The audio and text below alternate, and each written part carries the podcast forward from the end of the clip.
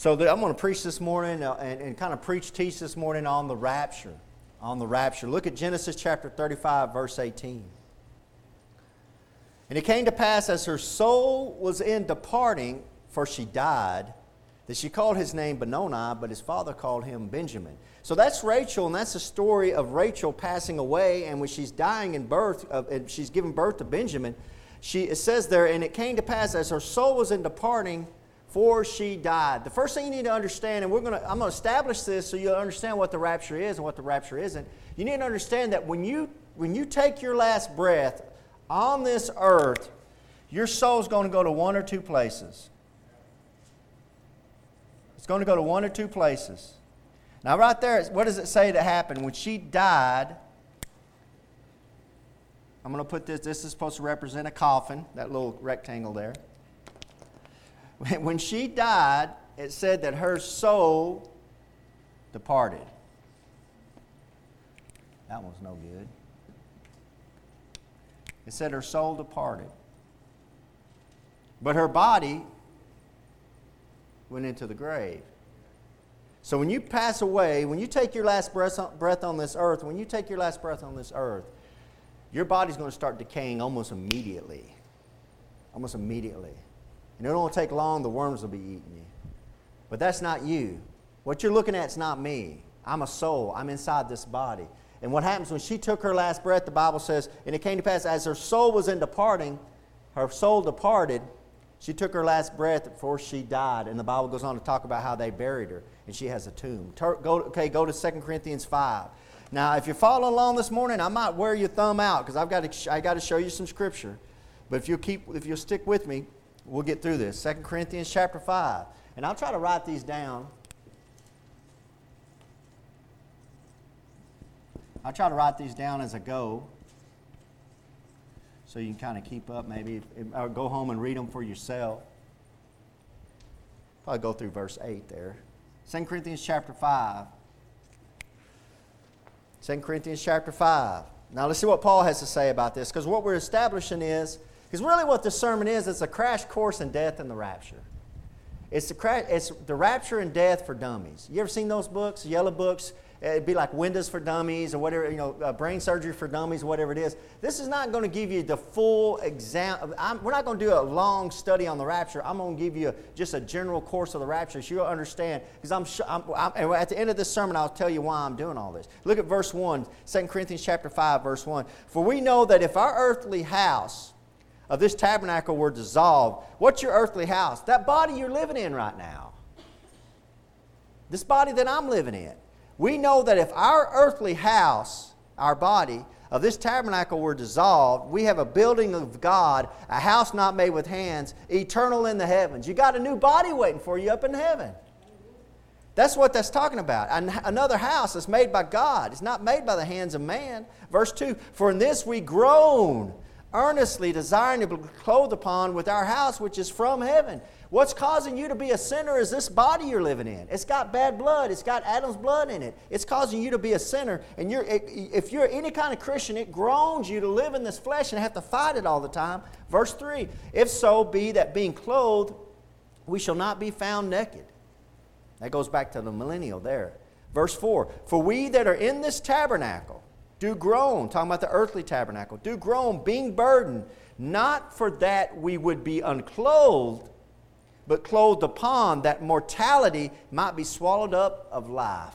What he's saying there in verse 4, he's saying, We're not groaning to be unclothed. There's nobody in this room wanting to die.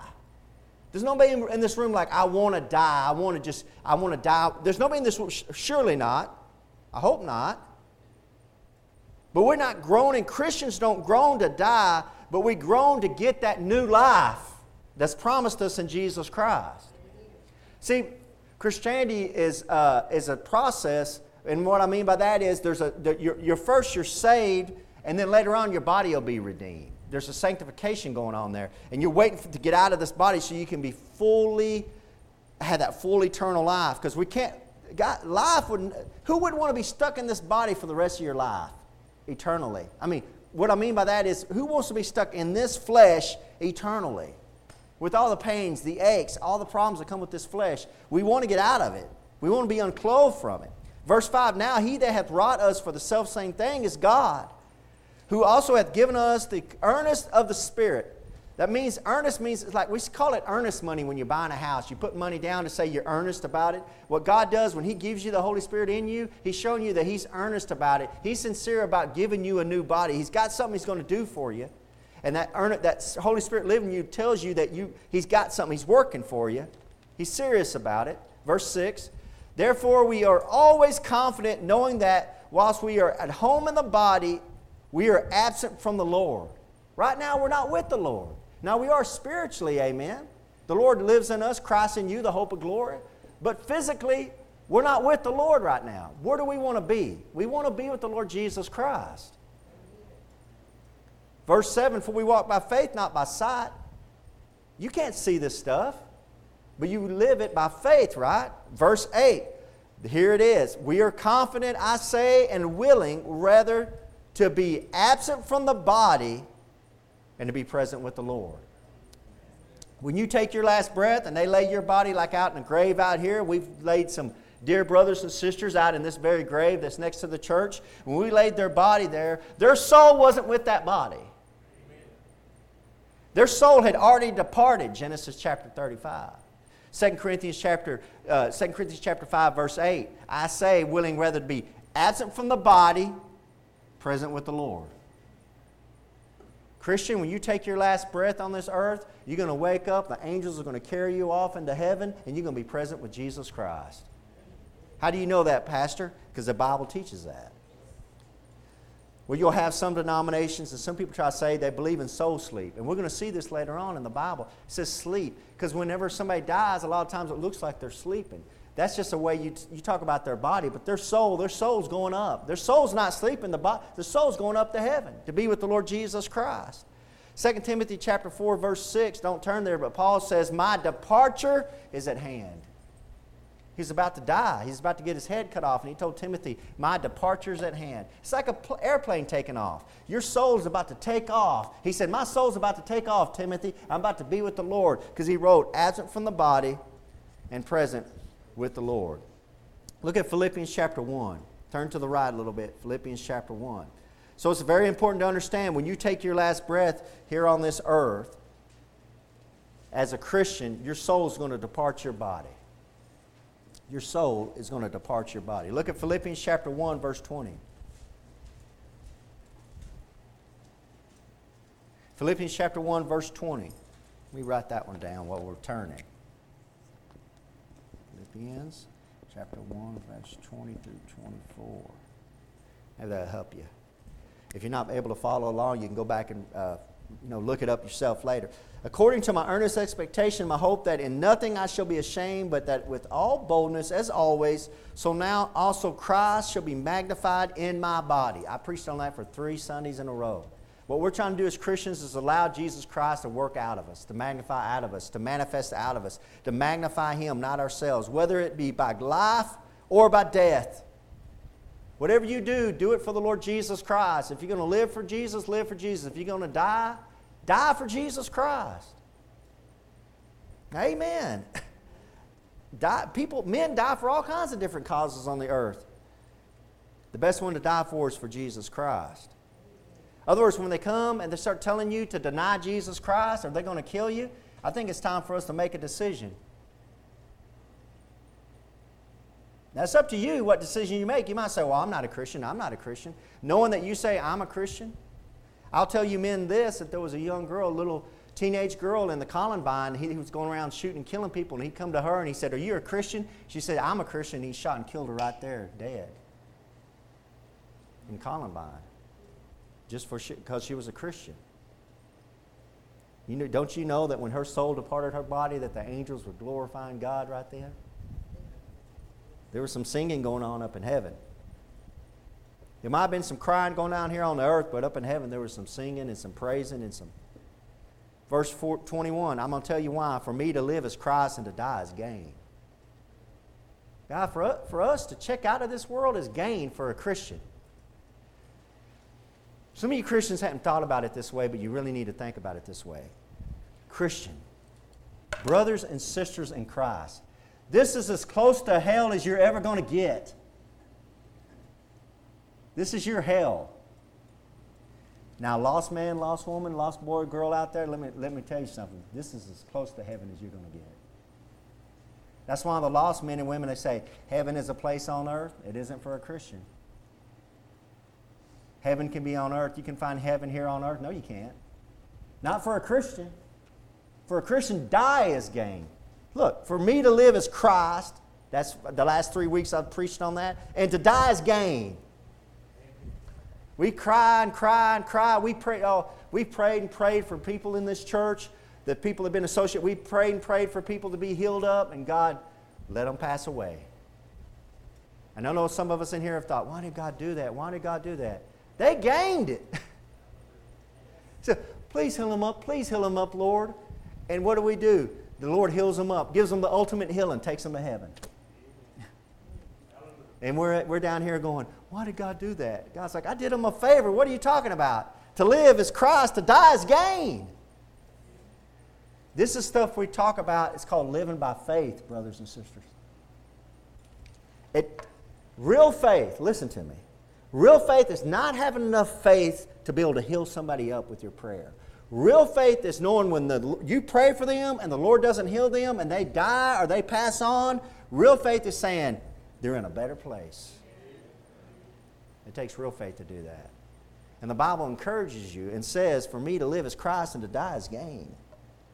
But if I live in the flesh, this is the fruit of my labor, yet what I shall choose, I wot not. What Paul says there in verse 22, he goes, I'm in a hard place. I don't know which one to choose. I need to live for you, but boy, I'd like to go on to be with the Lord Jesus Christ. See, I've been around some old time Christians. You've been around a lot of older Christians. You know what older Christians start saying to me? Maybe, maybe they say it to you too. I don't know if it's because they said it to me because I'm a pastor. You know what old Christians say to me? They say, I'm ready to go home and be with the Lord. no, no, don't go. No, no, no, don't, don't say that, sister. Don't say that, brother. You, I know you don't mean that. That sounds like Brother Raymond music. That's what he was doing to me. Brother Raymond music, sit right over there. I'm just ready to go home and be with the Lord. now, Raymond, don't talk like that. You don't understand. I'm ready. Maybe he knew more of the Bible than I did. Amen. Amen. Verse 23 For I am in a strait betwixt two, having a desire to depart and be with Christ, which is far better. Praise God. Let's read that again. I am in a strait betwixt two, having a desire to depart. See, he's not going down into a grave. He's not going down the worms, worms are going to get him. He wants to depart and be with Christ, which is what? Far better. So, Christian, when you take your last breath on this earth, your, your body's going to fall dead. Wherever you're at, it's going to start rotting almost immediately. And your soul is going to depart and go on up into heaven to be with the Lord. And I'm here to tell you, because we've had some brothers and sisters in this church that passed on. They're a lot better than us, than us right now. Far better. How much better? Far better. I've talked to this, and my sister, me and my sister have talked about this. You know, my mom passed away at a young age, and uh, we've talked about, you know, would you bring your mother back? I'm like, no. Now, my mom, okay, here's a great example. My mom loved Elvis. Well, they came up with the Elvis movie. I don't know if y'all heard about the new Elvis movie. Has anybody seen it yet? Praise God, we got good Christians in this church. Well, your pastor's not that good a Christian. He's going to go see that Elvis movie. So I go see this Elvis movie. my mom loved Elvis. There was a, there was a trailer for a movie that, uh, there was a trailer before the movie that was so filthy, that was so nasty, that was so, it, it, it made me get sick at my stomach. And I thought, yeah, I'm going to bring my mom back to that. Because if my mom was still alive, my, I would have took my mom to that movie. We almost took our mom to that movie. My wife's mom, we almost took her to that movie. I would have been embarrassed. I know my face would have turned six shades of red. That's what you want to bring her back to? She's far better up in heaven. Praise God. We forget that. But I'm here to tell you if you're lost this morning, if you don't know Jesus Christ as your Lord and Savior, your soul, your soul departs too. But it don't go to a far better place. It goes to a far worse place. Look at Luke 16. Scripture. Sola scriptura. That's what Luther used to say. Sola scriptura. Scripture only. Scripture to Scripture. Sola scriptura.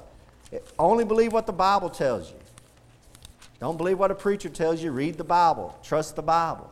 If you're in here and you don't know Jesus Christ, your Lord and Savior, never got saved, or if you're listening to me, never got saved, there's a place below you called hell. It's a burning place. It's a place of torment. It's a place of flames. It's torment. Scientists say below your feet, scientists, not the, the Bible, the Bible tells you that too, but scientists say below your feet is a burning lava, the center of this earth. Jesus Christ says it's called hell. Look at Luke chapter 16. Look at verse 22. Luke 16, verse 22. I'm establishing, I'm establishing what happens to your soul when you die.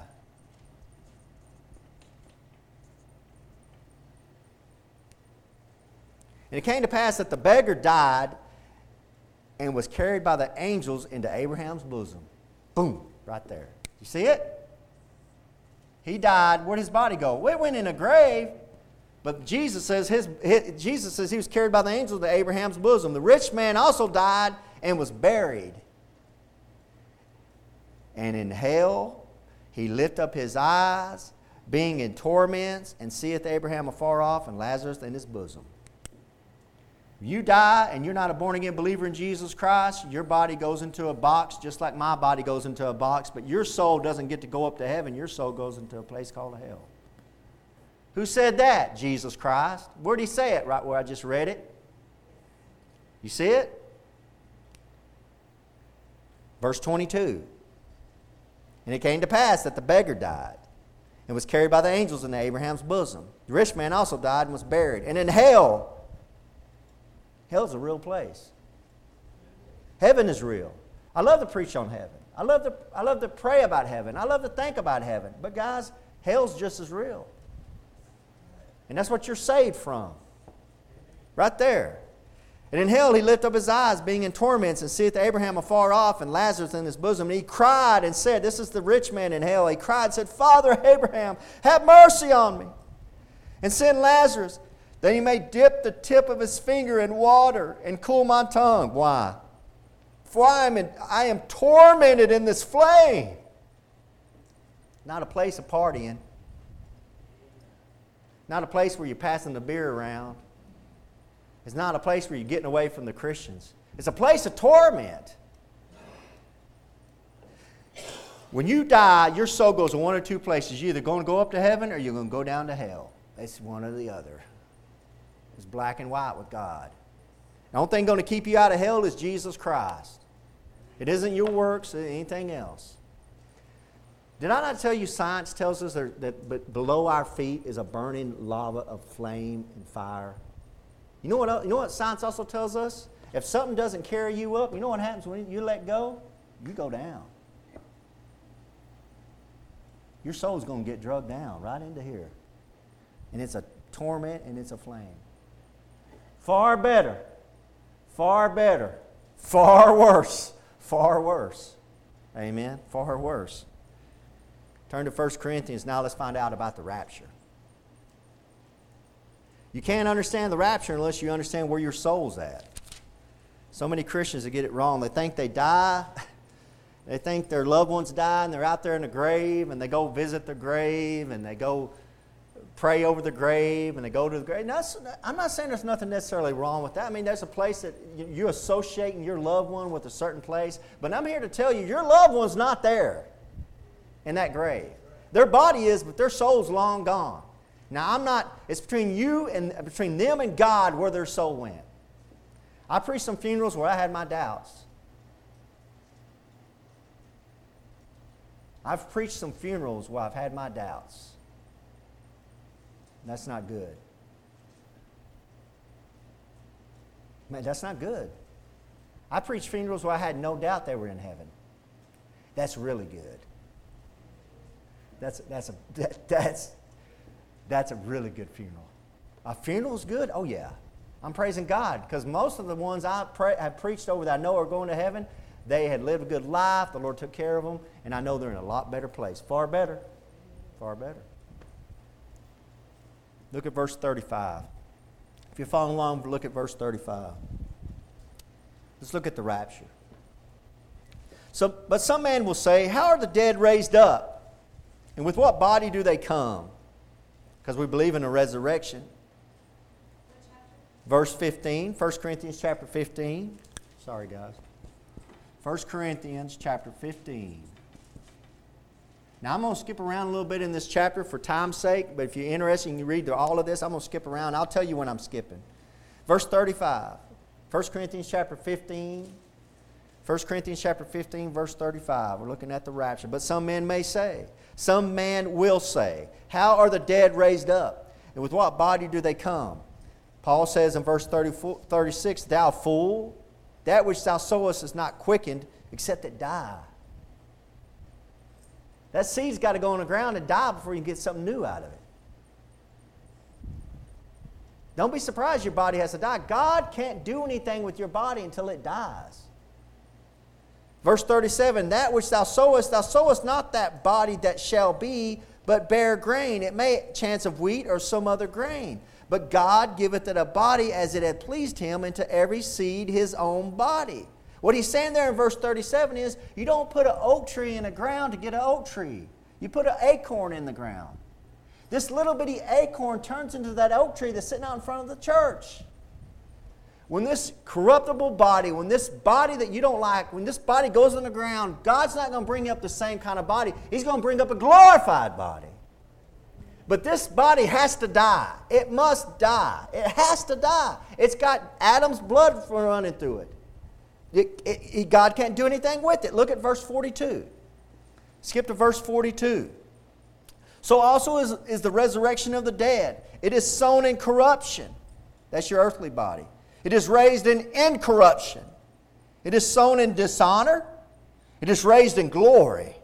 It is sown in weakness, back problems, knee problems, headache problems, cancers, all kinds of problems that we deal with. It's sown in weakness. It is raised in power. Our loved ones, when they come out of the grave, they're going to be raised in power. There won't be no more of this body aches and pain. They're going to be powerful when that body comes out of that grave. It is sown a natural body, it is raised a spiritual body, like the angels. There is a natural body, what we're living in, and there is a spiritual body. Look at verse 46. Howbeit that was not first which is spiritual, but that which is natural, and afterward that which is spiritual. There's an order to things. The tree doesn't come first, the acorn does. And what he's showing you there is he's saying there's an order to things. You got your natural body, you got your first birth, you're born of your mother, and you must be born again. Jesus Christ, John 3 7.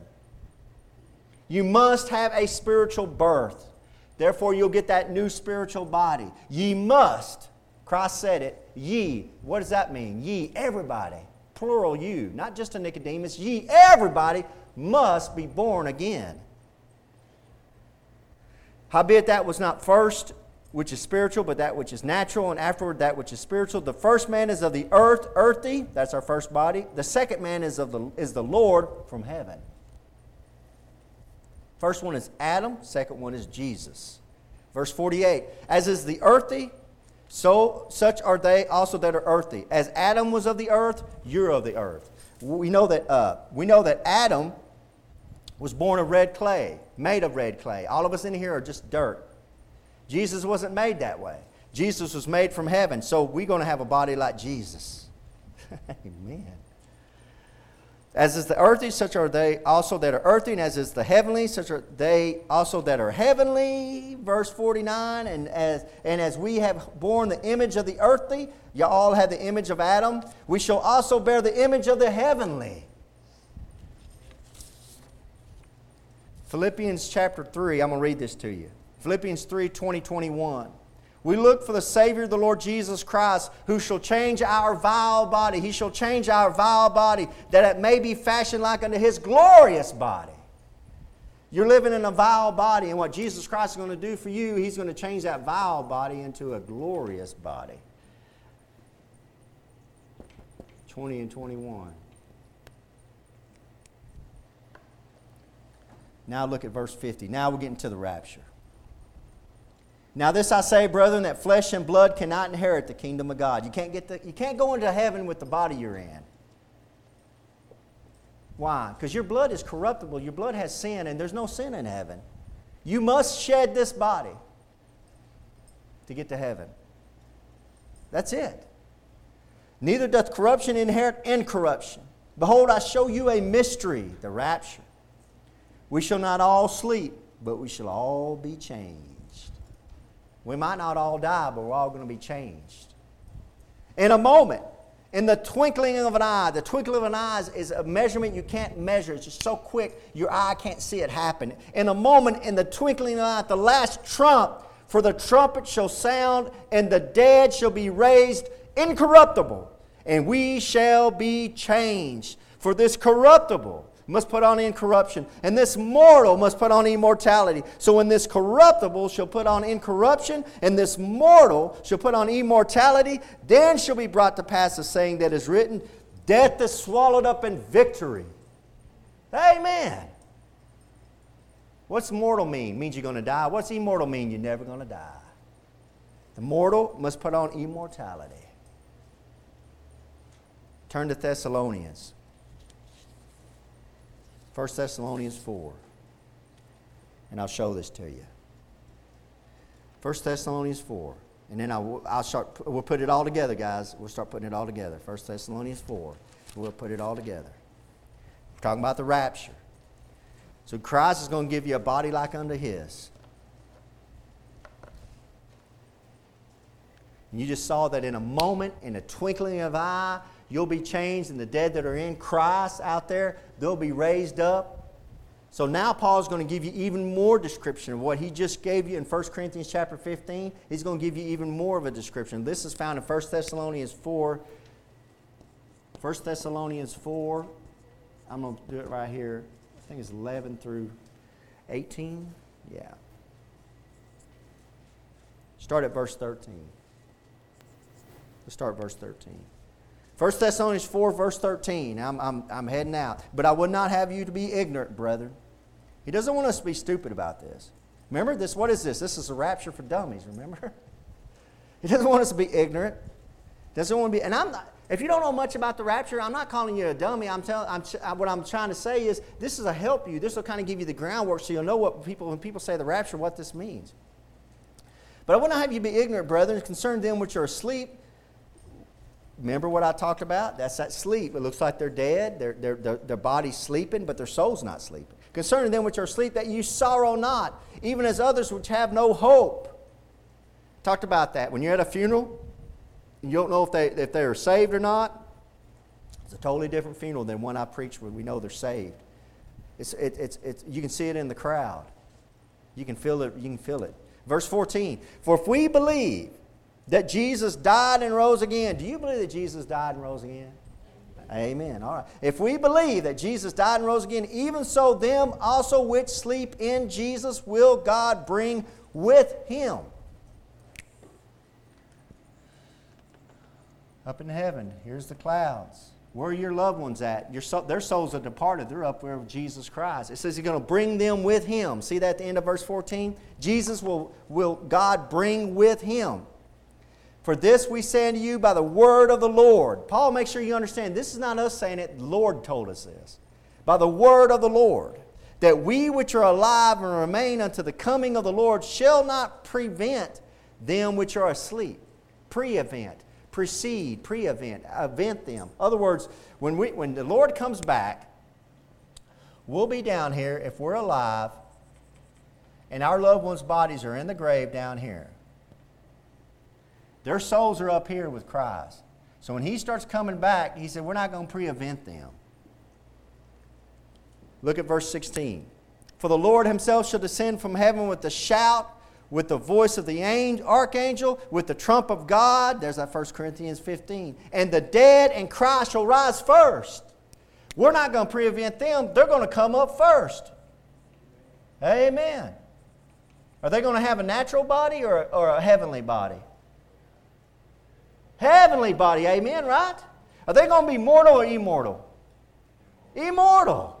Are they going to be corruptible or incorruptible? Incorruptible. 1 Corinthians 15, right? Is it going to be the same body that we put in the grave? No. That acorn, does it come up looking like an acorn? Comes up looking like an oak tree. He says that we're not going to pre-event them. Why? We're not going to go before them. We got a six foot head start on a lot of them. Amen? You ever thought about that? Verse 17. Oops, yeah. Then we which are alive and remain shall be caught up together with them in the clouds to meet the Lord in the air, and so shall we ever be with the Lord. Wherefore, comfort one another. Comfort one another with these words. What's happening here, Pastor? What's happening here? The Lord's coming back.